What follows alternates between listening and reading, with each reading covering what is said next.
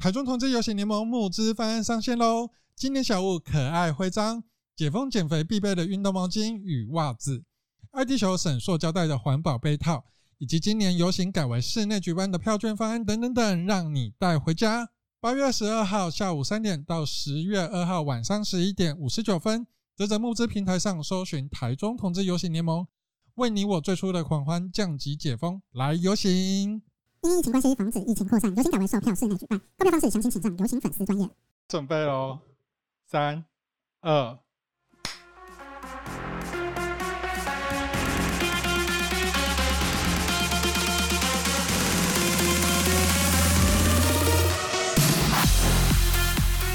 收听阿在给拿中港，我是中港小辣椒。我们会用轻松又带点北蓝的方式，邀请中部在地的团体来让大家了解他们平常的工作内容。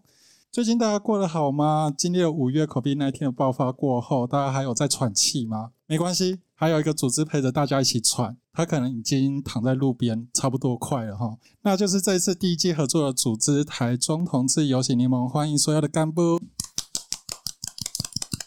因为我们在器材测试，所以 对我们就是遇到各种就是技术上的困难，那就是一一慢慢突破。呀，没错，大家有点恍神，然后看日剧的看日剧，想睡的想睡，这样。再见了，中港这个频道的部分，原则上是希望可以连接台中或者是中部地区所有 NGO 团体、个人，然后大家可以了解一下。他们平常在做什么，在倡议什么样的工作？这一次第一季的部分呢，我们是跟台中同志游行联盟合作，因为疫情嘛，没办法办实体的活动，所以呢，我们就改为线上的部分，一路到十二月、十一月，我忘了。目前是朝着十二月完成整个活动的那个方向在前进，因为我也忘记我总共排到几月去了。对对对，反正就是到年底了。预计是对对在二零二一年。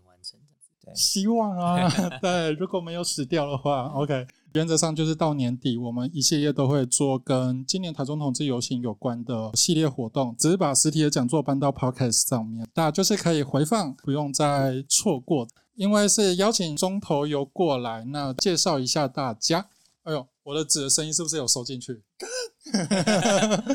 这段也有收，不剪。现场所有的干部，当然有的是实体的，然后有一些是在线上的部分。现场的部分呢，是公关组的 Rick 跟杨瑶。Hello，, Hello 大家好大。家好，线上的部分就是在 Google Meet 上面等待了美宣组的于芳，嗨，大家好。那还有网管组的火哥 Hello，大家好。晨晨。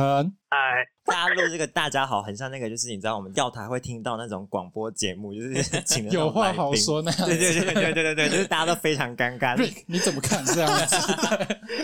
网络上面的这样子录音还是有差，因为没有看到人，你还是必须要面对荧幕，所以带了一点点尬感呀。有有一点点加点微尬。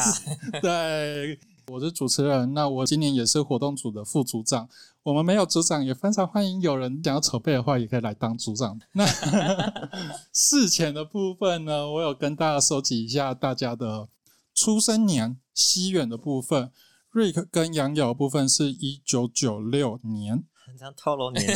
怎么办？对这样 交不到比自己年纪小的嫩弟。你们已经要迈入大叔了，好不好？那美宣组的部分，于芳是两千年的出生，那火哥部分是一九七九年，陈晨的部分是两千零二年。主要是问他们为什么呃，在这一年出生的长大过程当中，你们对哪一件的性平事件、游行也好，或者是新闻案件是比较有印象深刻的？我先回答。我是一九八八年出生的，我们这一代比较深刻的部分是两千零四年过年小年夜，电视上有报道同志的性爱趴，警方临检，然后有十几个人是 HIV 的感染者。那因为那时候是过年嘛，所以大家在围炉，大家一起看到这个新闻。我爸当时的反应就是觉得这些同性恋很恶心呀。这个性平事件是对我而言是比较印象深刻的。次一个比较深刻的部分，可能就是一九九六年彭婉如事件。那时候大家就会比较风声鹤唳，晚上都不敢出去。就这两段的新闻事件，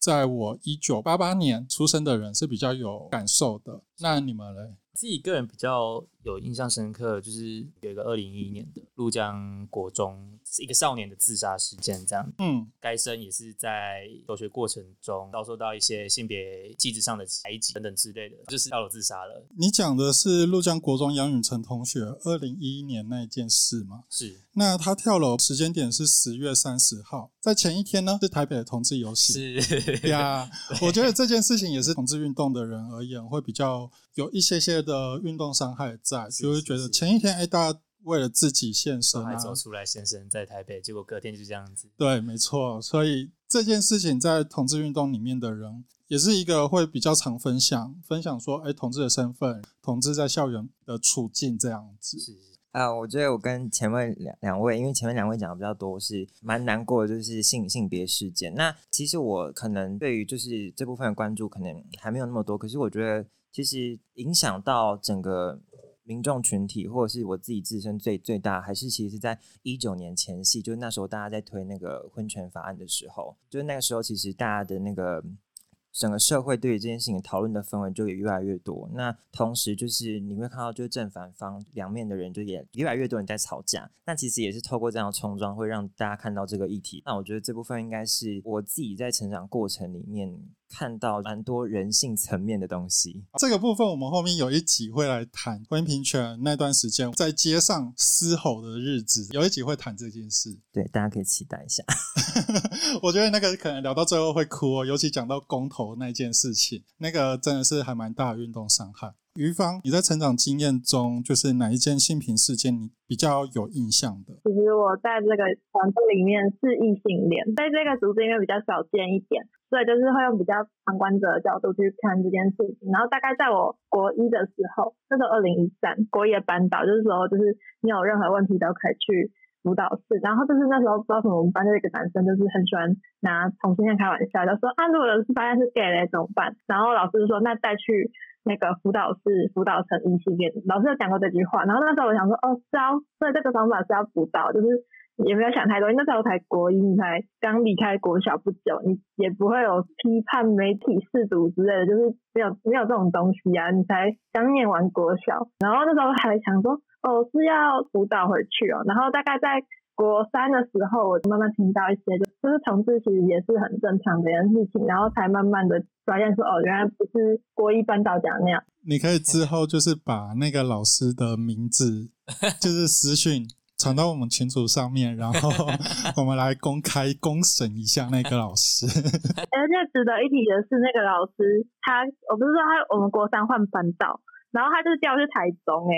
所以他来台体育老师啊。常爱这里说讲到这里，等一下，二零零四年通过性平法，嗯因为叶永志事件，是二零零四年通过性平法，你国中的年纪一定是超过二零零四年的。是吧？对啊，应该我是啊。国中二零一三呐，呀。对啊，对啊。那之后可是你知道，这就是这个证我们不是？说要辅导成异性恋，你知道，这就证明你的性别教育平等法真的是一直一就是就是一直在说要教育学生，我们教跟人家教育的是老师啊，真的，可是因为像之前我去，比如说教师研习，他们每个每学期也是要有那个性品的学习的时数这样。那我们去教师研习，分享自己的生命故事，然后讲说，哎，同志是怎么样，长怎么样，怎么区别，比如生理性别啊，什么什么什么什么，巴拉巴拉这些的。你看他们看到台下老师就是改作业，改作业，划手他们机，就是来敷衍的啊。他们就是要拿 拿那个时拿时数数而，已对，没错。你是在哪个县市读国中？好远。哈，我不知道该怎么说了，突然一阵感沉冒？默了。大家都大家要加油，加油台湾要加油，桃园国加油！对，大家要加油，好不好？我以为是偏乡地区哦，哎，比如说像我们南投，嗯哼嗯，，对，好。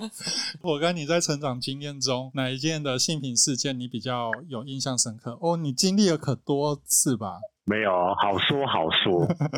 我只是一个来自彰化的低调的大叔，然后其实我们彰化是一个很贫瘠的沙漠，所以呃，在我的那个年代啊，当年呃一九九六年，距离现在二十五年，那时候发生了一件很大的事情，就是那个许佑生结婚。嗯，跟那个那时候我才刚从高三，然后准备奔放成为一个呃大医生。然后我们的那个年代啊，所谓的同志团体啊，是那种在厕所会贴那小纸条。那时候我是中心大学的嘛，然后当年气氛都非常的保守，所以那时候学生结婚登上新闻版面，对我们来讲是一个蛮大的震撼，就觉得我到现在都还走在路上都还不敢跟我男朋友牵手，他们居然敢直接上新闻版面，然后还放他们那个婚纱照，就是只有用草遮私处那一种，就在我们那时候就是超级性解放，一个呃原子弹原子炸弹的一个一个称体这样子。所以呃候，我那时候对这件事情对我来讲是最大的一个震撼，也是我原本立志要当一个深柜啦。励志为什么励志？哇，也可以有但也算可以想象。我想你之前的团体的经历应该也没办法是深贵啦。这算是爆黑吗？还是怎么样？过去同志游行当中有两大男团称霸，但慢慢的就是在二零年之后，慢慢的式微下来，就是所谓的水男孩跟 Top Model。那水男孩就是一群喜欢游泳的男生，然后他们就是游行的时候会穿泳裤走在街上这样子。那 Top Model 的部分就会比较像是写真拍摄的呃模特圈、模特团。那举这个名字，火哥应该也是因为当时 ANTM 吧，就是 American Next Top Model 的原因吧。呃，对，因为其实我是第二代团长了，我们其实是首任团长，那时候就是有一个名模生死斗这样的一个节目，他那时候呃他是立志要当摄影师啊，所以他就是用这样子的方式去建立一个呃摄影师跟小模交流的一个，因为其实大家一开始出来的时候，那时候也是 FV 刚崛起的时代，那大家都很需要美美的照片，所以呃，他就创造了一个这样，然后并且办理了活动，然后让大家就是像一个名模一样，然后在一次那个呃游泳的，呃，应该是说户外的泳池活动里面办选秀，然后做起来第一件，然后之后就把这个名模团这个称号，然后往下传承这样。就是所谓的验人物的前身这样子，真假？类似啦。因为验人物它也是以平面拍摄为主啊。OK，好，换晨晨，晨晨两千零二年出生的小屁孩，你们前面讲了那些有印象的事件的时候，我可能还不知道在哪里有，所以我我印象中最有印象就是叶永志的事件。嗯，可是那个时候我已经就是有一已经大脑已经有在动，所以就是记得。我可以跟于芳前面的那个他的老师讲的那句话，我觉得我可以跟那个故事连接起来。就是老师说，就是同性恋就是比较偏向娘，比较阴柔一点，然后就要去找老师，然后把他辅导变成正常人。然后我就是去辅导那个人。然后因为我在去辅导的时候，辅导室它会有两间。那我那天去的时候非常的运气不好，就是两间都有人，所以我一定要在外面排队。因为如果站在辅导室外面的话，就很像被罚站。所以我在那边到处逛逛，然后就看到布告栏上面有一些资讯，我就看了一下，然后有知道这个事件。他他那个事件，他那个海报是做事件说明吗？还是有在讲解什么样的？啊你还记得那个海报上面是在就是单纯讲解叶永志事件吗？还是他是在讲叶永志的故事，然后像，然后他的因为不学校布告栏上面就是很做作，直接写那种性别平等、友爱校园，然后实际上根本就不是长这样，但是他就要做做个那个表面之类的，然后我就看了一下。啊，评鉴？对，一切都是评鉴呐，这些评鉴，交互评鉴，交互评鉴要做的时候才摆出来。对，一切都是评鉴啊。哦今天这集 diss 了好多东西哦，都是教育场所的。我觉得这还是有城乡差距啊。那包含我觉得，呃，从南部回来中部之后，看到中部的资源又更匮乏，那中部又跨海又跨山，我觉得资源的问题，然后交通问题、地理的问题，都还是存在一个很大的困扰的部分。那这个部分来讲的话，我觉得这也是我们做同运的人要好好思考，培养一下在地的青年们，然后可以像播种一样。这样讲对吗？播种一样，给它射到各个地方去，这样子，哦，让我们资源可以到各个地方啊。好，第二题的部分就回到就真正的正题喽。为什么大家想要做游戏？对我而言，游行像像一个 cycle，一波后的得轰卖一大堆。那大家为什么想做？尤其有些人已经干了有一些年了，那说实在，干了有一些年，在现场应该都还是算小小咖啦。嗯，因为我们前 对啊面还有更大的对，我们其实有超多前辈们。你是说火哥吗？就 是各各各个在对啊，在接触辈游行的各个地方前辈这样子。对啊，就是为什么会想要做？因为其实呃，我做游行了这么几年下来，我觉得游行没有一个好处。嗯，你讲错一句话，你可能被骂；你可能做一件歪掉的事情，也会被人家骂。可是你没有任何的钱，你还要花自己的时间，像我们现在又要花几个小时，时我们间来来这个 我们从七点一路到现在，才搞好器材开始录。对啊，就是为什么要花这些时间做这件事情？觉得其实游行作为一个地方指标性活动，呃，它有其存在的必要性。像我自己个人在接触性别议题的时候，可能除了从学校学来的知识之外，再来就是网络资料嘛。那如果说我们现场想要接触一些比较初步、基本跟同文症有关的群体的话，游行是一个最简便快速的方式。所以对我来说，这算是一个就是门槛比较低的，对门槛比较低，然后能去进一步的认识自我的一个过程。我觉得这个部分在提供在地的一些孩子们认识自我，然后看看同样的人是怎么样生活着的这件事情上是有很大的帮助的。OK 会不会太正向？OK，没有，其实对我而言来讲的话，游行它就是一天的火花而已。对，就算我们事前，比如说像我们做实体演讲，或者现在把实体演讲搬到 Podcast 上面，虽然我们器材还有环境的部分还有需要改善的啦，哈，大家就是变小力一点。但原则上，我们做这些事前的活动到游行当天，它还是就这样没了，一年就这么几天就没了。那对于未来的，不管是延续也好，或者是赔利也好，其实我对于游行还是有一点点存疑啦，就是觉得是否需要再继续办下去，是否还要转型成某种形式。那当然，我觉得这个以我的生命经验、成长经历，个人觉得可以做的地方是跟游行是完全不一样的方向。我是会比较想要做在地陪伴、跟陪力的部分，还有倡议的部分、教育的部分。所以，对于一天式的游行，我可能没办法把我的所有的理念传达给在场的民众每一个人脑中。但当然，就像你说的，就是低门槛嘛，谁都可以容易的进入到这个呃 group 里面。场域当中，对，那那我觉得这也是一个优势。但如果以站在长期来看的话，其实我是会比较担心说，会不会我们谈的东西都太浅？站在议题分享的角度，的确是有这样子的疑问的。那火哥呢？火哥就是当初为什么会想要跳入这个地域？为什么我觉得游行的筹备组织啊，是一个很神秘的团团体，就是呃，大家是神龙不见首，就是等到游行当天才会出现，会很想要知道说这个这个游行到底是怎么筹办起来的，因为其实当天会看到很多的呃资源。对我们这种路人男同志来讲，就是平常我们其实不太会认真去研读一些议题啊，或者是一些比较性别相关的一些啊、比较深层的知识。那我们就会透过一方面看呃游行当天的照片，然后一方面看他们拿的牌子上面要讲的议题是什么，然后呢，同时也是针对各个文化族群啊，你就会看到他们就是有的就会盛盛装打扮呐、就会变得有点像是大拜拜、大朝圣、大面会、大盘点，会去看到很多属于我们中区或者说属于我们这个圈子内的一个文化的展现。我觉得是一个每年让我们来讲，对我们来讲是一个盛会啊，所以会很想要去进来这里面，然后看看这里面是怎么样去把它完成的。未来能够在为这个筹备的一个工作经验能够贡献些什么？我今年其实是第一年来参与游行的筹备，你有没有很后悔啊？很后悔吗？不会啊，就有一种让我年轻起来的感觉。那其实这个待会会回归到我们可能是下一个议题，就是下一个问题。当然，觉得为什么我刚才我会说这个会让自己会觉得年轻起来，因为游行这个筹备组织各个年龄阶层，我我大概也可以明白那个小瑞一开始为什么要把大家的年代给爆出来，就是当你在一个一个盘点的时候，我是一直在流汗的，就是想说啊，一开始就要讲这么 这么这么重口味的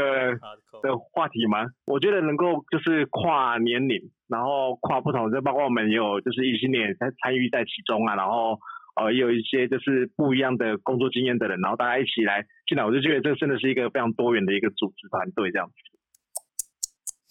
其实我也是收集大家的呃出生年之后才发现说，哦干，现在已经出现两千年的筹备团队了，因为以前看不到两千，以前最多到一九九六而已，就是大学生，那时候还是大学生的状态中。差也差不多啊。如果说是大学生到现在，呀，可是看不到高中生，高中生可能是、那时候可能比较没有高中生。对，高中生可能是活动当天你来参加志工这样子而已，可是你不会从头到尾跑完这一整个筹备这样子。对，所以看到两千年出生的就觉得啊，自己真的是老了。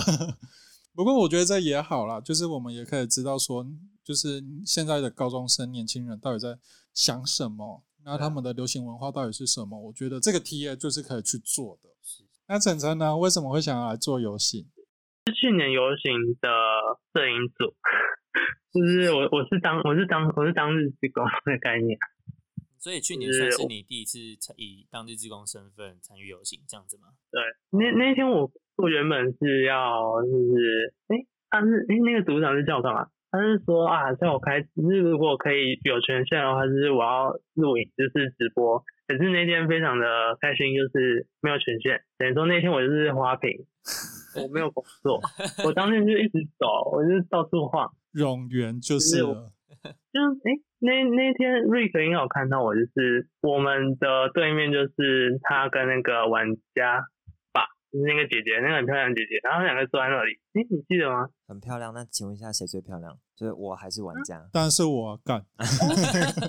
两个大家都漂亮，我是花瓶，有啦，花瓶就是衬托起漂亮的。我我我还想我有，我有记得，就是那时候看到晨晨，其实，嗯，晨晨那时候参加当日职工的时候，其实那时候他应该是高，你那时候还是高三嘛，对不对？对我高三，然后我因为我不知道我可以干嘛，所以我就很紧张，然后很紧张，就一直很很很想要讲话，然后就是掩饰掉我自己的紧张。有感觉出来。其实我那时候跟另外一个伙伴，就是玩家看到有高中生来参加的时候，其实是真的会真的觉得说，现在越来越多跟性别议题相关的接触性别议题的那个年龄层，有一直不断的往下降的趋势。那其实就像小瑞讲，其实这是这真的是一件很好的事情，因为其实会让大家看到，就是说可以更早的认识自己，然后也可以看有更知道说尊重、包容啊、多元的这这些东西。去年的族群比前年比起来算多蛮多的，不同种类这样。嗯，对对对，因为我我去年没参加嘛，我去年就只是找一找大家 say hi 这样子而。已对，所以其实我也没有太 care 说场中央的民众有谁，对他年纪是干嘛的。其实我就只是去 say hi，然后看一下有没有事我来情，我来过。对，看一下有没有什么八卦、什么事情之类的。哎呀，但我觉得去年，去年我我有遇到一个我的客人，不是我的恩客啦，就是我工作现在地方的客人，然后他是越南新移民，对，那他在那上面就是有出现，然后我们就稍微聊一下。那他从婚姻平权小蜜蜂站在街头发传单，一路到现在，他就是有在参与这些活动。我觉得这也是蛮特别的，就是可以看到新移民的出现，然后支持这件事情。我觉得这也是一个蛮棒的一件事情。所以像今年，我觉得还蛮想要跟那个义工团体是哪一个一零九五，啊？是我们现在 Q 他出来。我一直把它想成别的数字。哎对，我觉得我觉得蛮想，蛮想要就是台中游行跟他们也有合作关系这样子，对，就是让这个族群不管是年纪大的，其实我们也很少看到中老年同志出来啊。几乎都是这些年轻的学生或者二三十岁的大学生刚出社会的人，就是会出现。但中老年男同呃中老年同志的部分，我们就会比较少看到的。这个东西，我觉得也是可以去耕耘的地方。嗯，好，那就像火哥说的，游行的筹备团队是比较神秘一点点，比较没有这么的对外公布，然后说谁是谁做了哪些工作。当然还有做游行当中的吵架这件事情，我觉得大家就是各路人马嘛，然后不同的专业、不同的年纪，看到观点视野也不同，那吵架是一定的。我想所有的人都很希望可以听到吵架这件事情的小八卦，是吧？那我们这一届也是蛮会吵的啦，是吧？呃纷争当然是不会少，那可以讲吗哦，我我我觉得应该说就是，当然就大家都一定会吵架，因为其实讲白了，今天是跟都不认识的人、不同领域啊、不同年纪的人共事，所以其实，在沟通的层面上，就就毕竟因为你跟不同年龄层的人共事的话，在沟通上，其实大家也也许还没有到达同一个层面的沟通的时候，其实有时候反而会有点八竿子打不着。那其实可能这样子的状况，大家就会很心急。所以我觉得，其实，在那个 状态之下，其实是大家一定会吵架的。其实你回过头来看，就是说，今天游行这件事情，它本身就是不同背景啊、不同年龄层的人，就是一起共同就是组合组合而成的。那所以我觉得吵架真的是。不可避免呐、就是 这这真的是不可避免。因为说实话，你真的即便真在公司上班的时候，你也一定会跟同事吵架，一定会有不和啊。可是我觉得还是回归到一件事情，就是说，那大家的大家的心态是什么？大家是不是要一起把这件事情完成的心态？那如果假如说今天是朝这个方向去共事的话，我觉得就算有吵架，只要不要忘记这个心态跟这个目标，想要把它完成目标的话，其实我觉得吵架它其实也只是另外一种比较激动形式的沟通而已。对啊，今天的 Sugar Daddy 是萨图亲请佛牌，我们的 Daddy 做这么多元啦，连佛牌都有。当然因为他是 Sugar Daddy 呀、不过你有听过佛牌吗？啊人家不是说佛牌都是小鬼吗？听 Sugar Daddy 说，佛牌也有分阴跟阳，看那个师傅用什么料。像我的 Sugar Daddy 就说这个是八级，这是什么的？八级这个是增加人缘跟业绩，还有桃花。而、我这个是阿赞饼的入门款。你猜我的生活有什么改变？哇哦，找到男朋友了？哎，不对啊，啊你单身啊？后面那句可以不用说谢谢。但这个八级啊，现在开交友 App 完全是应付不来，突然很多人敲，嗯，原本一个月只有一两个，结果现在每一周就是两三个的在敲我，而且要不是我的生活太满，不然我可以再从这里面的人挑选我的男友啊哇，所以你都只跟他们连接？呀！疫情期间还是不要人与人连接哈。现在萨图推出泰南龙婆弄、人猿鸟以及古巴旺马石能两款佛牌，都是已经过世的师傅亲手制作，并且流传至今，增加你的人缘、桃花还有业绩。现在起，只要在萨图亲请佛牌的粉丝专业私讯老板说：“老板，赶快回台中打撞球啦！”就可以把市价一万块的佛牌，直接以半价的方式五千块带回家。打撞球应该是你的需求吧？当然，我跟他已经很久没有打了，所以要亲情呼唤他回来。哦，对了，现在还有各剩两枚的佛牌，要温情喊话就要快，详情会放在资讯栏里。民俗信仰个人经验仅供参考，理性信仰勿成迷信。哪一件事情你们印象比较深刻啊？真的可以讲吗？我觉得讲没关系啊，大家也知道，就是一群不同的人聚在一起做这件事情，每个人的想法观点不同，本来就是会吵架。可是吵什么内容，怎么吵，我觉得这个东西也是外界比较不清楚的。哎，好像游行做完一届之后，大家就散了，就是没有人继续留下来，因为大家都在吵架过程当中都受伤了，不欢而散嘛。对，都受伤了。你看有那么多届都这样吗？对不对？但对啊，我觉得这个部分可能也跟中游的本身生态有蛮大的关系。但我我是不太，我个人是不太熟其他地区的游行啦。对，但是以中游本身而言的话，我们其实是每一届都改组的。那在这种这种状况下，其实我们比较难是说，在同一项工作里，我们都是以同样有经验的人来去执行这份工作。是，哎，这是第一个问题。那可能第二个问题是说，其实我们对这些工作可能有部分人熟，有部分人不熟。那在这种熟不熟有差距的状况下，我们各组别之间又很难做一个有效沟通。那当然这是一个结构上的问题。就像刚刚回到瑞克讲，我觉得其实就大家的也都是跟不同人在工作，所以理所当然的吵架是归吵，但我觉得那都不是吵架，就是都是沟通的一环，都有可能想的比较伪伪正向一点。你们这些伪君子。对啊，以我个人角度立场啊，当我比较有一些经历，然后曾经做过什么事情，哪边好，哪边可以修正，干嘛的，我会比较清楚一点的时候，当你是无条件的反驳我这件事情，我很北宋，我会超独蓝的。反驳要有原因啊。对，就是你要有原因。可是我觉得很多时候，我觉得不只是台中这边啊，当然在外地的游行，我这样实际参与过程当中，也是会有这样的人出现，就是不要、不行、不可以，就直接再给你了。这很像是上司在拒绝下属提供的案件的时候，我觉得不 OK，我觉得不 OK。对，那感觉很差，就是你不可以的地方，你要说服我；那我觉得可以的地方，我也要说服你呀。是啊，是啊那我觉得就是双方说服彼此而已。但很常接收到就是不要、不行、不可以的时候，你就没有后面的路了。那我会觉得游行已经是相对比较可以实现民主的一个环境的时候。对，因为毕竟没有什么太强烈约束力。呀而且你要回到那种专制的感觉，那你跟外面那些父权的人有什么两样？那我们还要喊着性别平等，这件事情不是很讽刺吗？其实对这件事情我是非常非常反感的。那当然，我觉得在我们团队当中遇到这件事情，我反应超激烈的，也不止有有这，当然也不止这件事情啦，还有另外一件事情，我反应也非常激烈啦。啊，那于芳呢？有什么样吵架你觉得印象深刻的？你体悟到？我想问，你问。呃，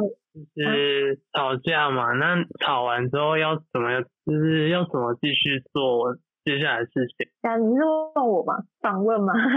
没关系，先，你先，你先，对不起。啊，没关系，我觉哦得我们先回答晨晨的问题好不好？因为玉芳还没整个开始发，就是发表他的想法。OK 那 OK，好，就是其实陈刚刚讲一个关键点，就是说，那吵架完之后，我们到底应该要怎么样继续共识？其实我觉得这是在所有的共识里面都必须要去思考，就是吵架完之后，我们要以什么样的方式重新出发，还是你要就是冷处理这件事情？应该说，就是我们在这次的经验里面，我我自己跟小瑞，因为我们其实不同组别的人，那所以其实我们的思考一件活动上面层面可能不太一样。比如说像我自己在处理公关的时候，我可能就要想说，哦，钱钱钱钱钱钱钱钱钱，哦，好多个钱的问题。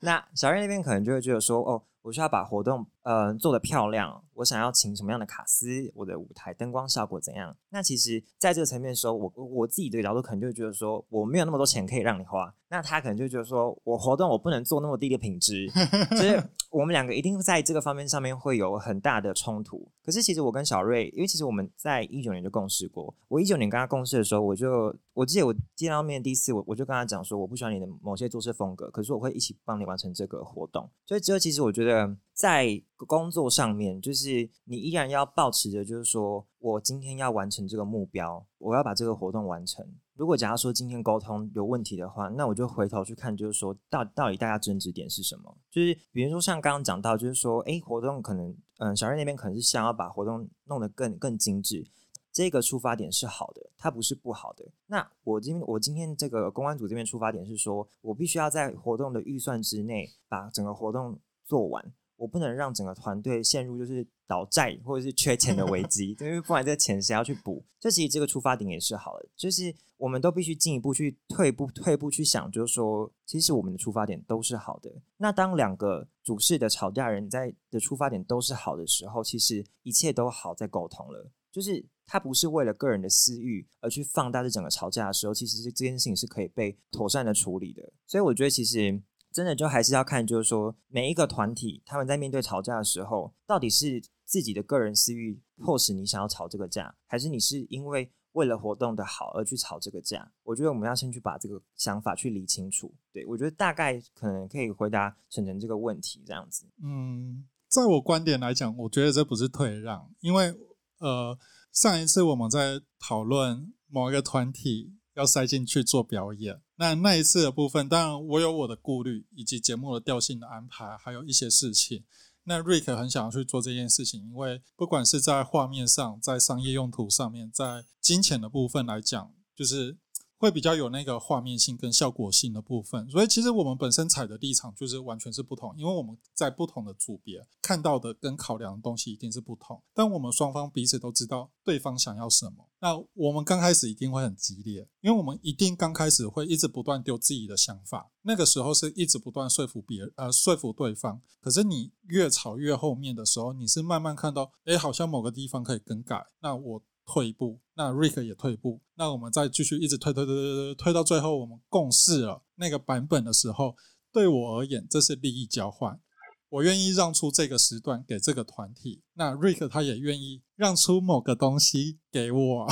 我觉得说说利益交换是比较直观一点啦，但其实真的就是，就像可能刚刚小瑞讲，我们在共事的时候，我们就会想说，哎，好，那我今天我我要求的某个程度，其实就我当然知道，就是说我要求那程度是最好的，可是其实呃，我必须要再为就别人的角度再去多思考一点点。就是我觉得其实还是总归一句，就是说你今天一直在争执的是你的角度，可是那你今天如果换到别人角度来看的话，其实你就会知道说别人的困难点在哪里。因为像其实我也知道说小瑞他的困难点在哪里，那其实同等小瑞也知道说我的困难点在哪里，所以就是吵完之后，这个沟通真的还是要想办法把它做完，这样子。呀、没错，就是这样。晨晨有回答到吧了解，谢谢。？OK，好，换于芳，什么样的吵架过程你比较有印象？你也是，我觉得我你也是主谋之一哦。我主谋吗？我觉得很少吵架、欸。我我觉得我呃，不然这样讲好，因为我目前就是真的有在工作上合作的组比较多，应该是网管，就是晨晨那边跟公关 Rick 这边。然后我觉得跟 Rick，因为主要是 Rick 啦，就是虽然也是会觉得说啊事情好多，可是我觉得基本上讨论上就算有意见不合，就只有意见不合，但是不会到吵架，就是呃讨论之后会有新的结果。就我我跟 Rick 跟跟 Rick 讲说，哎，我觉得这样真的不行，就是这个东西真的有点丑。然后可是就是其实我觉得没有到吵得很激烈，就是完全没有过，或者是 Rick 跟我讲他的观点什么，然后就哦好，而且我觉得我还蛮容易会让的。那剩下我觉得有真实的部分，应该我觉得就是可能刚好提到不同年龄层可能。看的视野不太一样，我觉得年轻人最容易做的一件事情就是热血，但是是是没有目的的热血，就是说我要办活动，我要学习，就是可是你要学什么，然后跟你要怎么做事，所以要想一下，对吧？我也是到二十岁，二十因为我现在二一了，到二十二页的时候我才想清楚这件事情，觉得蛮建议，如果你今天很想干什么大事，就是不用这么急着上去，你可以慢慢来，可以先从小干部，然后。慢慢了解说哦，原来是这样子，然后再去大的位置也不迟。于方那边的角度，就是因为现在，因为他角度其实在设计啊，就是每边的角度，所以他当然希望就是说，我们整个团队出去的东西其实是最有品质，就是最好的，就是收到人其实是开心的。那可能在总招角度而言，他可能就会觉得说，嗯，我应该要用预算最低的方式去做这件事情。所以应该说就是。其实大家都有各自的角度去想要把把这件事情完成。那当然有时候我觉得人呐难免都会有点固执吧，就是就是跟星座有关吗？不要我们不要替他找借口。对，就是人都会有就是有自己的偏执跟跟一些固执。对，但我觉得就是需要沟通去去做完的。可是我觉得就像就像于芳刚刚讲的，就就当我今天是十八岁的时候，我我能做到什么程度？然后我应该保持着什么样的心态来做这些事情？其实我觉得刚刚讲的很好，就是我需要学习啊，然后我我需要就是尽量让自己的自我意识的这一块不要去影响到我的判断，影响到我做事情的决定。对，就我觉得其实这是蛮重要的。这样，我很难想象就是一般十八岁的样子，很难想象吗？因为我十八岁的时候就已经开始在办活动。从校内的小型到大型都有，然后一路到十九岁当系会长，是办了三届的系毕展。对，所以其实我还蛮能想象，就是十八岁懵懵懂懂啊，然后一股热血的冲撞，这个东西不在我生命中发生啊。所以其实去面对这样子的人，我也不知道该怎么跟他共事。因为我个人自己的经验是说，我从我其实完全没有接活动的概念，在我大二时候，然后我那时候就莫名其妙就当上 当上社长，对，所以我其实蛮能理解这种想法的，而且毕竟也在这种就是接了干部职之后的这些年，懵懵懂懂的去冲撞一些自己可能没有曾经做过的事情，所以这种成长的过程，自己是蛮能深刻体会的，所以也会。有种期待跟期望，说目前看到这些新人 New Blood 等等之类的，会希望他们能够更 open mind 去看待，像刚刚 Rick 讲的，就是他们能够去认知到，说自己其实在这些层面都是还是有呃有必要去接接触一些新知的，而不是一直只能固有于自己的角度去看待事情。嗯，对。可是我觉得，就其实大家也不用太着重在十八岁这件事情，因为其实 年纪并不必然了。因为其实说真的，就是即便到。五十几岁人要学东西还是可多的啊！哦，越老越屁啊！对啊，而且越老越固执。对，就是在成长的时候，就是你一定可能会是依依照你自己的生命经验，然后你所学、你遇到的事情，然后就养成一些价值观。可是当你今天在跟别人的价值观冲撞的时候，你其实你你不竟然要全部接受别人价值观，可是你在冲撞的时候，你能获得什么？我我我觉得那个才是宝贵，然后那个东西是会让你不断就是去学习新东西的，就是无论是技术层面上，或是心。态层面上的调整，我觉得那都是在整个人生过程中会不断增加的。所以我觉得十八岁有十八岁的样子，可是当你十九岁的时候，你会有十九岁的样子；当你到一百岁、一百零一岁的时候，你也有那个时候的样子。那个样子可能就会一堆粉，就是希望什么 骨灰已经烧掉了，烧掉变成骨灰，变成一堆粉。对，就是十八岁。它是一个很冲撞的时间嘛？我我觉得对我而言好像是有一点点，可是我觉得十八岁蛮青春、蛮蛮热血的。对啊，可对，可是我就是保持着那样子的状态，其实是蛮好的。因为像我们现在其实出来工作隔几年之后，就有一种被社会化荼毒的那种。嗯这个东西我会比较害怕的是，你可能在你在一般的商业活动上面来讲，那都还好，因为那很简单，就是钱下来，我按照雇主要做的事情。可是当你是做社会运动的时候，你要。你要层层面面都要顾到，不管是群众，不管是你的中心价值，不管是你的论述，你想要推的议题、倡议什么东西也好，你这些东西都要顾到的时候，你要办一个活动，那那个活动也不一定是每个人都 OK，都认为是有符合你们对，就是出来的价值的。对，然后它又不是以一个金钱作为计较，它是燃烧你的热情，燃烧你的肝。那这个东西我会比较害怕的是，当你没有一个经验比较完整的培训机制上来，然后你过去所做的活动经验也没那么的大场，你要顾的东西也没那么的多的时候，那你又不太肯去请教可能别地的游行的做的状况经验也好，或者前面的人做的经验也好，就是你也不去做这件事情的时候，其实我会比较害怕的是，它会成为运动伤害。嗯，这就对啊那对我还蛮认同。对，那这个运动伤害的话，其实我们这边我们都很期望，就是有新血加入，越年轻年纪越往下越好，一个世代交替，我觉得这嗯个这个运动它才可以长久，没错。可是当这些人他现在一个一个上来的时候，就他死在这个路上了，那对，有在他就断层掉了就对吧？消磨掉了。对对对对对，那我觉得这个是我们在跟未来这些年轻人合作上面来讲，当他发现这些问题的时候呢，我们就要多一点爱心、耐心、同理心来 面对他们。因为每个人个性不一样啦，所以说真的就是，我觉得工作导向有工作导向好，因为其实它可以就是很明确地完成，就是呃我们讲好的目标跟工作，那这样会会让整个团队变得很有效率。那其实团队中就有一些就是带气氛啊，就是带整个就是那种气氛的，就就其实我觉得这个在某些层面很需要啊、因为因为这种人太少的时候，其实有时候大家会会不会有点缺少那种凝聚力？而且通常愿意来接这份工作的人，个性可能比较少会这种是带气氛的。对，就每一个个性，就是他可能也就是也就也会有各自适呃适任的东西。那像我觉得像这种别别人说就是很 social 的人啊，那我嗯就就我觉得其实他也可以就是就是把大家凝聚。就是凝聚在一起，所以我觉得其实这种人就是就是也很好。所以我觉得其实嗯，就是你只要肯做，就是你只要肯一起来加入，就我觉得其实大家可以透过沟通，然后嗯为你这个人找到哎你可以做的事情。但是我觉得其实还是要回归一件事情，就是说，那你要不要完成这件事情？还有就是说，你愿不愿意一起学习来完成这件事情？就是我觉得其实这个还是扣合到我们最前面讲的，就是不论是针对游行，或是针对以后的其他工作性质的东西，我觉得其实都会回归到这这几个层面来看。对，而且还嗯，所以我们现在是在整人的意思。思嘛？真的吗？哎欢迎大家来加入，欢迎大家来加入我们。我现在还在招志工哦讲到哦。凝聚力，我觉得可以请火哥聊一下，因为我有大概知道火哥好像会牵起来，就是王冠主会吃个饭之类的。我觉得火哥在这部分蛮火哥这一部分很啊厉害是我们是，我们的前对辈，我前辈我觉得做的很好。真的都还蛮惊讶。好了好了，你们又 戴帽子又挖洞，没有，我是想说你们把我摆在最后一定有目的。我们在捧你的 OK OK，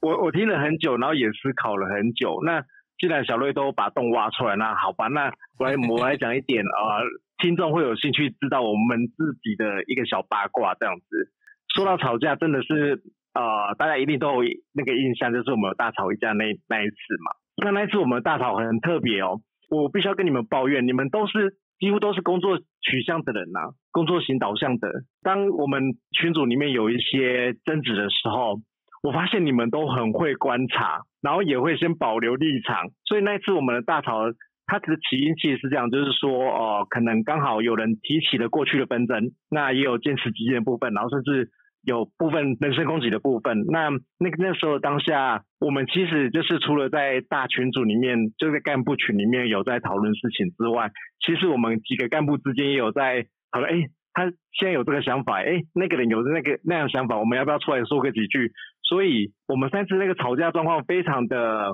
微妙。然后呢，呃，我们吵完之后呢，我们也我觉得吵架一个很重要，就是说有时候你在表达，也许是情绪，也许是啊、你想要把你的话讲清楚，也许是你是要去碰撞观念，但是你一定要记得什么事情是讲到点到为止就好，因为你除了把话题打开之外呢，你要就是要让有空间让人家去收尾，不能把场面弄到就是一发不可收拾。我这样讲对吧？哦我我我觉得其实因为刚刚火哥讲到说我们是蛮工，就他他火火哥其实你在暗指我吧，就是工作导向这件事情，你不要偷嘴我，然后不不承认。我跟你讲，就是对，因为应应该说就是其实那个时候其实群主大家在吵架吵起来的时候，就其实我应该说，我比较会觉得说，在群主吵架的时候，其实大家有时候是一头热的在吵。可是说实话，就是吵到后面，就是我觉得有点变相人身攻击的时候，就是已经不知道在吵什么了。就是对啊，因为因为其实说说实话，我们刚刚其实前面有讲，就是说吵架这件事情，它其实是另外一种形式的沟通，它可能比较激烈，就是比较那种哦那种激烈常在心态的，比较有情绪的的当下，你通常不知道自己在表达什么。所以其实为为什么当下就是我就是所谓的工作型导向的人，就是嗯应该说我自己啦，我自己选择不要在当下就是进一步发生或什么之类。我我觉得只是因为单单纯就觉得说，就是大家可能需要一个情绪上面的发泄，那，那就是好，那大家就是先吵吧，就是吵，就是吵的可能就是漫无目的的吵。可是最后我们还是要回过回过头来看，就是说，哎，我们为什么吵架这件事情啊？件事情应该要怎么解决？对对对对对，所以所以其实当下我就是没有想进一步，就是在群组上面讲什么这样子。那我觉得这个东西都是无可避免的事情。那当然，我觉得那段时间也刚好游行，也不过才两个月左右吧。那段时间，其实大家也是在互相摸索彼此的底线跟状态。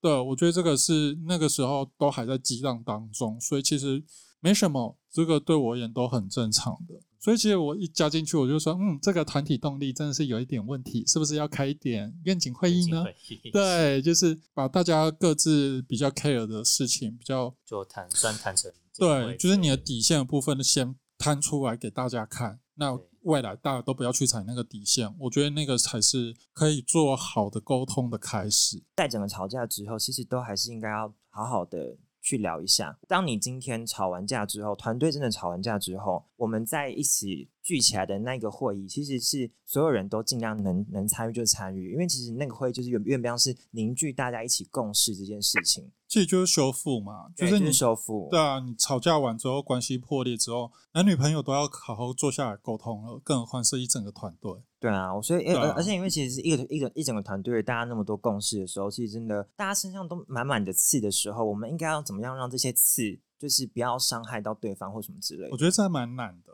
可能是未来嗯之后伤的程度是可以慢慢递减对的。对，我觉得这是蛮重要，就是我们不要期待它不可能会发生，可是每一次发生的伤害性是可以越来越低的话，那我觉得这也是个进步啊。对对对，我我我觉得这也是进步。你今天跟家人相处，家人一定也是就是会就是可能不小心会伤害到你或什么之类，可是、就是啊家人不可能啊，就是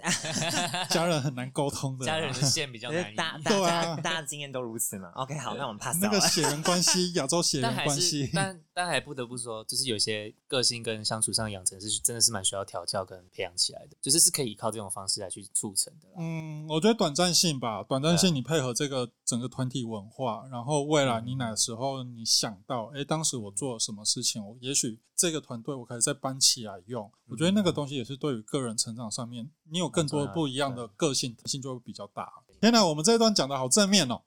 我们需要点正向，我这个题目设计，我是想要挖一点八卦。话说，王馆主是不是这次没有招募？你是不是没有开招募？网关组有有招，但是是没有有人招标哦，OK，对好，因为我没看到有人。那我们现在工商时间网关组欢迎大家。如果说对文案撰写啊，对还是说就是呃，对于最终实施议题有兴趣的话，欢迎来加入我们网关组，我们非常需要。然后，然后还有还有最重要的一点就是，是要会带气氛。要会带气氛。因为组长不会带气氛。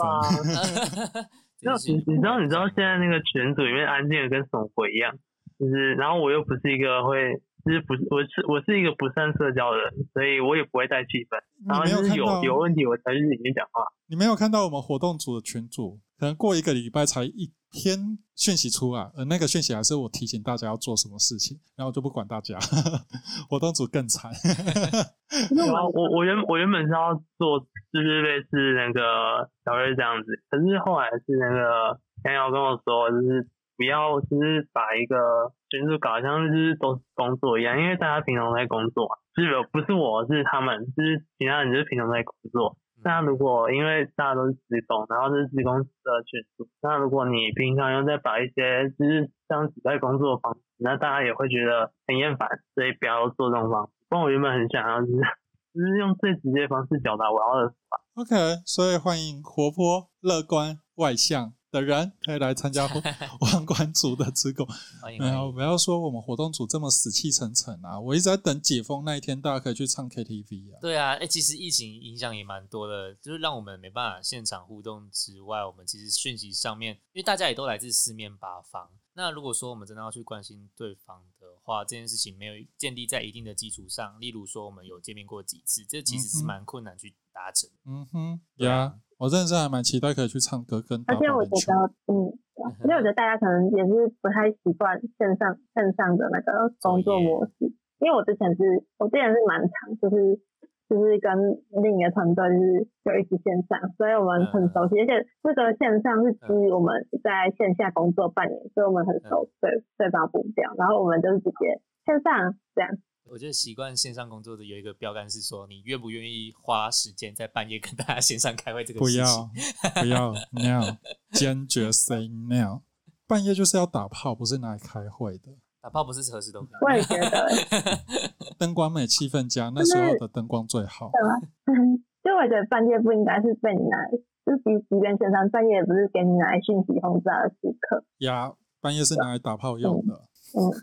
啊，因为其实像刚刚我们在讲的问题，就是说，哎，什么时候传讯息适合，然后什么时候开会适合，或者是什么样的方式，就大家比较合适。其实刚好就带入我们下一个就是 问题，就是说，哎，那我到底应该要怎么样跟都没有共事过的人合作？那我就其实就是刚刚讲这点，就其实大家都。就讲到自己各自遇到的困境啊，就比如说有一些人觉得说，哎、我的群主应该是要热热闹闹啦，就像过年一样，你知道吗？但有一些人就觉得鸦雀无声，就是就是我觉得就是每一个人可能对于就是整个团队合作起来的那种期待值，哎、我觉得团队应该是要怎么样，这个想法就是也许大家都就有所不一样，因为像可能就是。有一些人就觉得说，哎、我不想要一到五号收到你讯息，你不要传讯息给我，你不要烦我。可是有一些人就觉得说，哎、怎么都怎么都没有讯息，让团队是不是就是很尴尬或什么之类的？对，那因为其实我们自己是因为我跟杨老师公关组的，那其实我们在群组里面其实也是没什么对话啦。可是因为我们我们就是每一周我们都会开会，在会的时候就是我大概会我就我跟杨，我们大概会花差不多十五十十到十五分钟左右时间，就大家就是稍微问一下，就是说，哎，大家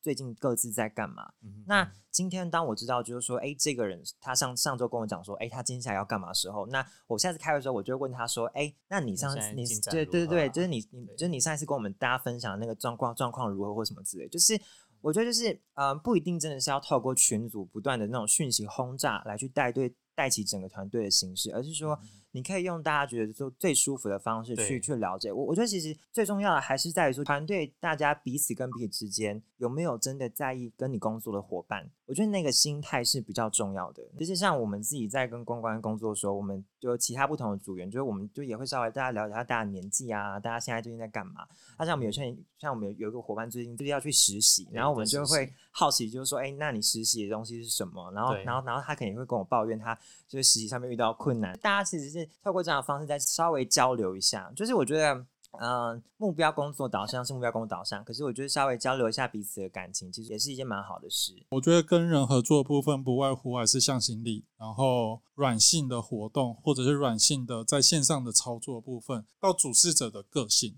我觉得主事者个性也蛮也是蛮重要的，所以这几个元素都脱离不了。天哪，我为什么为什么今天都那么的正向，好像在说教？那最后最后，我们今天这样讨论下来，就是从为什么想要做游行到合作到吵架到八卦内幕的部分，就是这么大的屎坑，你们会想要给接下来想要筹备游行的人什么样的建议？要不要？总之以后都要成年才可以进来，没有啦，刚刚不是说岁数不是问题吗？这不是问题吗？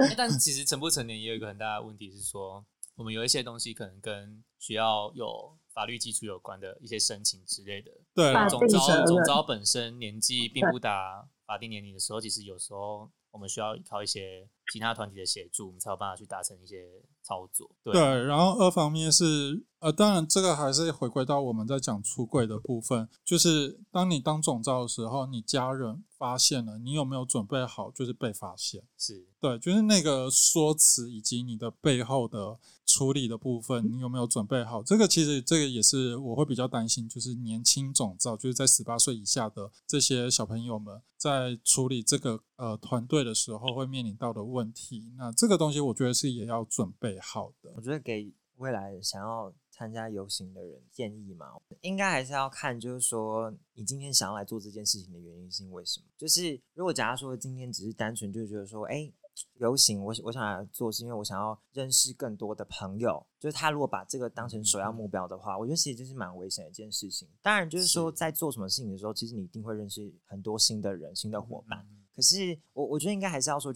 你有没有那个决心，想要真的把这件事情完成？那你要知道说，这件事情完成的过程中，你要花费多少的时间做新的学习，跟多少时间去完成新的东西。就是我觉得那个东西是要做这件事情之前，你应该要先清楚了解，就是你你可能会在这件事情上面花的功夫。那真的当你做足了决心，那我觉得你也也想要完成这件事情的话，我觉得交朋友啊，或者是认识到很多新的东西啊，都会随之而来。我觉得最担心应该还是就是说，你不是抱持着想要完成这件事情的决心，但是就是想要交朋友的话，那我会觉得，哎，那你可以来参加我们当天的志工，因为你当天的志工其实相较之下，它不是那么长期性的，但它是可以当天之内你会认识很多新的人啊，所以我觉得，我觉得还是要看，就是说，哎，你到底为什么想想来参加？你想来参加的原因是因为什么？如果你想要认识更多朋友的话，那我会蛮推荐当日志工。可是如果假如说是你真的想要学新的东西，你想要知道说整个游行怎么运作，你想要知道 NGO 性质的呃 NGO 性质的团体我们是怎么做事的话，那我是蛮推荐，就是说大家可以来加入筹备的。当然真的会很累，这真的是要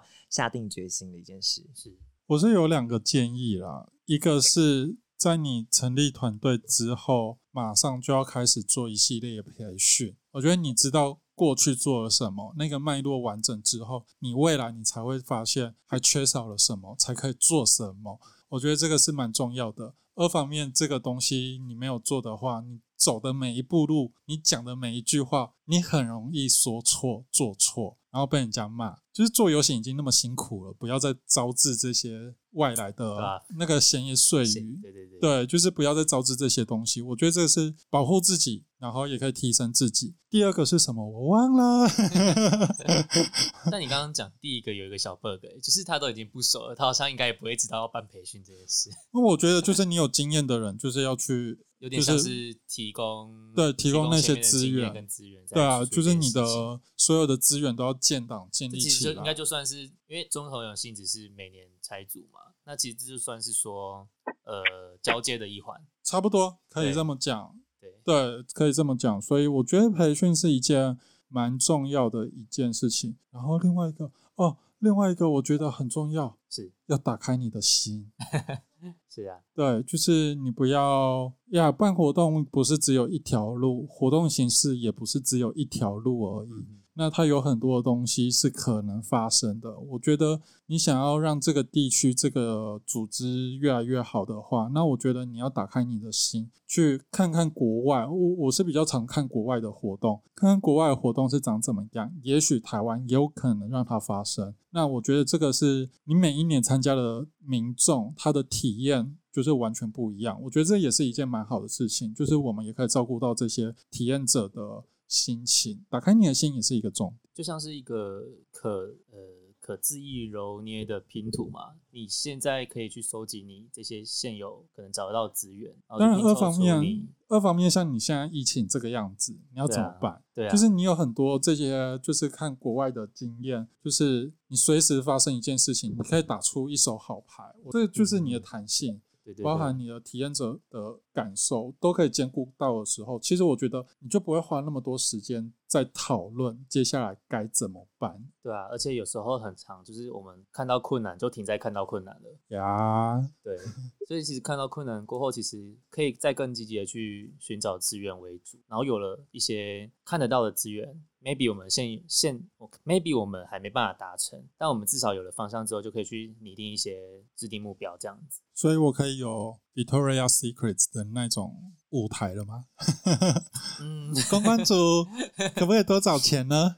我们下集待续。对，我们下集再续，谢谢。那杨瑶儿，你有什么要给建议的吗？其实前面讲的都蛮多的，因为刚刚有讲一个在小瑞的过程中，我刚刚不是讲说是一个可塑性的拼图嘛？那其实等于是说，我们也不太确定这个拼图的变，我我把拼图比拟比喻成是我们可能将来游行的规模或模式、形式等等之类的。那等于是说，这个可塑性，我们不确定这个拼图的范畴到底可以最多到哪里。那我们每一块拼图都是我们可以找得到的资源。那我觉得大家都可以善用自己这些资源，能够去。这等于是说同整力吧，就是不要去单纯的看见困难，哎，这个好难做，那我们可能就不要这样做了。但有时候可能是这个好难做，可能是我自己想的好难而已。那它实际上有没有真的这么难呢？对，所以我觉得这可能也可以回到刚刚小鱼讲 open mind。对，嗯哼，好，那于芳呢？那我就我先针对几个跟美宣或者设计有关的面向来讲好了。然后，哎，这我其实我这个应该是算是有回答到前面问题，就是。我当初自由行是因为我把它想成是一个很大的设计案，不管是云林或台中都是。那其实我要先跟，如果你是有这个想法人讲说，讲你有这个想法人，然后所以开始在想做这个游戏人讲说，第一个其实钱没有比较多，第二个是呃，它的确可以让你的作品在全台湾看到，如果做得好的话，也是真的很有成就感的事情。然后第三个就是，其实你要承受的事情远比做设计来的更多。这个第三个应该是我在两个活动中都比较没有预料到。我就是其实你要承受的事情，像是 Rick 会很常来抄我啊，然后等等的，就是还有很多很行政上的琐事，他你要承受的压力远比是你要只做设计这件事情还来的更多。但其实我真的想了很久，就是发现其实做设计真的没什么难，但是跟人相处。还是更难的。第二个的话，我觉得就是你要想清楚，你在你想要在这个游行里面得到什么。这个会有点呼应到刚刚 Rick 讲，就是你是以怎样的目的来游行。那所以，如果你只是想来交朋友的话，那其实不如不如就是去当个当日志工就好。对，我觉得你要想清楚，你在这里要想要得到什么，然后你有没有那个准备，就是你要知道你进来这个坑，你就要花费很多。工作以外的时间、心力，觉得它是你工作之外值得付出的事情吗？还是它只是另一个负担？你要自己去评估。嗯，好的。那晨晨呢？啊，我吗？呀。可是我想讲，跟刚刚前面几位前辈讲，基本上都差不多。哎，那如果以是指网管的话，那我觉得无论有没有经验，就是一颗热忱的心是比较重要的，因为。像我就是什么都不会，然后就只有那一颗热忱的心，就只有那一份热血，然后进来。然后说我不会用电脑，然后基础操作都不会，然后文案也不也不行，排版也是问了徐芳跟杨瑶，然后其实都都跟他们讨论，就是请教之后我才会那么一点点皮毛。所以我觉得如果想要。筹备，就是想要加入这个筹备的话，那我觉得你要有一颗想要学习的心，然后去学习你在这个游行当中的那个角色所需要的能力。今天的节目就到这里，然后呃，第一集嘛，总是有点混乱的过程，